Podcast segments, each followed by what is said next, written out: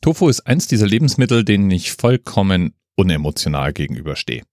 Den Tofu, den man bei uns üblicherweise so kaufen kann, der schmeckt ja grundsätzlich erstmal nach gar nichts.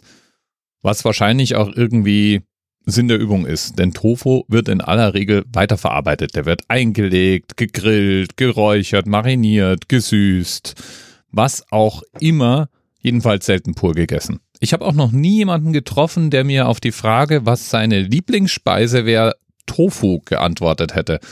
Aber das mag vielleicht einfach nur darauf hindeuten, dass ich nicht genügend Veganer oder Vegetarier im Bekanntenkreis habe. Denn speziell bei Veganern und Vegetariern ist der Tofu ganz, ganz hoch im Kurs, weil er ja eben durch seine einigermaßen feste Konsistenz auch super als Fleischersatz herhalten kann.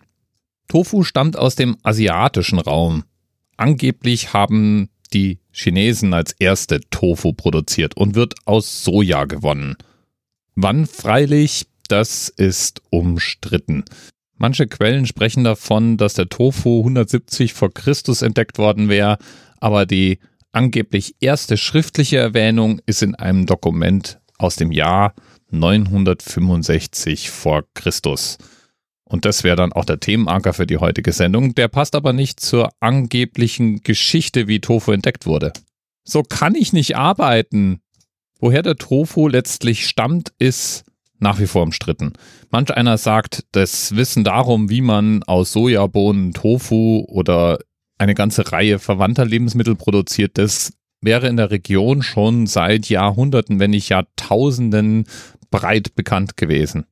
Wieder andere sagen aber, es gab einen Moment, in dem der Tofu entdeckt wurde. Und zwar von dem chinesischen Prinz Liu An. Der hat nämlich für seine Mutter, die nicht mehr kauen konnte, sich aber wünschte, den Geschmack von Soja zu schmecken, Sojabohnen zerstampft und dabei sozusagen nebenher auch den Tofu entdeckt. Der Tofu ist auch nicht immer so fest, wie wir den hier in unseren Breiten kennen, sondern es gibt ganz weiche Konsistenzen bis hin zu beinahe breiigen Tofu-Sorten. Solltest du irgendwann mal in Asien, in China zum Beispiel sein, dann empfehle ich dir einfach mal ins Tofu-Regal zu gehen. Da wirst du wahrscheinlich genauso beeindruckt sein wie so mancher Asiate oder auch Amerikaner ist, der in Deutschland mit dem hier üblichen Brotreichtum konfrontiert ist.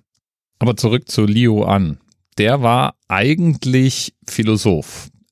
Er hat Texte der Philosophen und Denker seiner Zeit bearbeitet und damit eigentlich der Nachwelt viel hinterlassen, was wertvoll ist.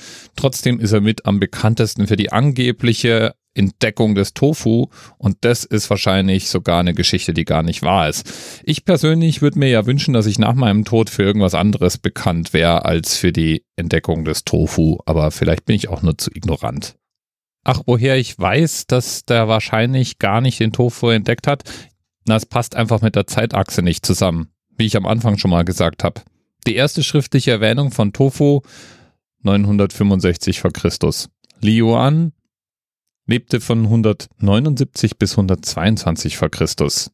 Das heißt, entweder war Liu An eigentlich ein verkappter Zeitreisender oder die Sache mit dem Sojabrei ist vielleicht wahr, aber hat nicht zur Entdeckung des Tofu geführt. Manch einer sagt, An ist schlicht und ergreifend mit vegetarischen Mönchen aufgewachsen und hat dort dann gelernt, wie man Tofu zubereitet. Das war definitiv zu der Zeit noch kein Massengericht und er hätte durch seine Möglichkeiten und seine Stellung dafür gesorgt, dass Tofu ein Massenphänomen oder zumindest verbreiteter wurde. Das klingt jetzt schon eher nach was, was vielleicht wahr sein könnte. Bis bald. TMRS 10, 9, 8. The experience of 47 individual medical officers. Was hier über die Geheimzahl der Illuminaten steht. Und die 23. Und die 5. Wieso die 5?